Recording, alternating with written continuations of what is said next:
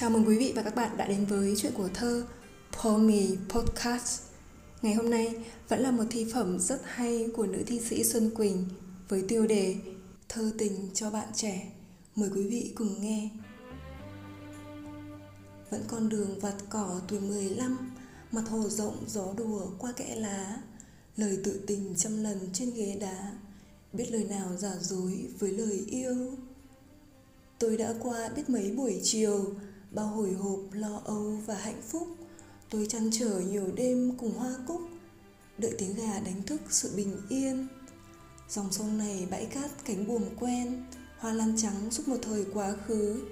Tôi đã đi đến tận cùng xứ sở, đến tận cùng đau đớn, đến tình yêu. Buổi chiều này sặc sỡ như thêu, muôn màu át trong hoàng hôn rạng rỡ, bàn tay ấm, mái tóc mềm buông xõa ánh mắt nhìn như chấp cả vô biên. Chẳng có thời gian, chẳng có không gian, chỉ tuổi trẻ, chỉ tình yêu vĩnh viễn.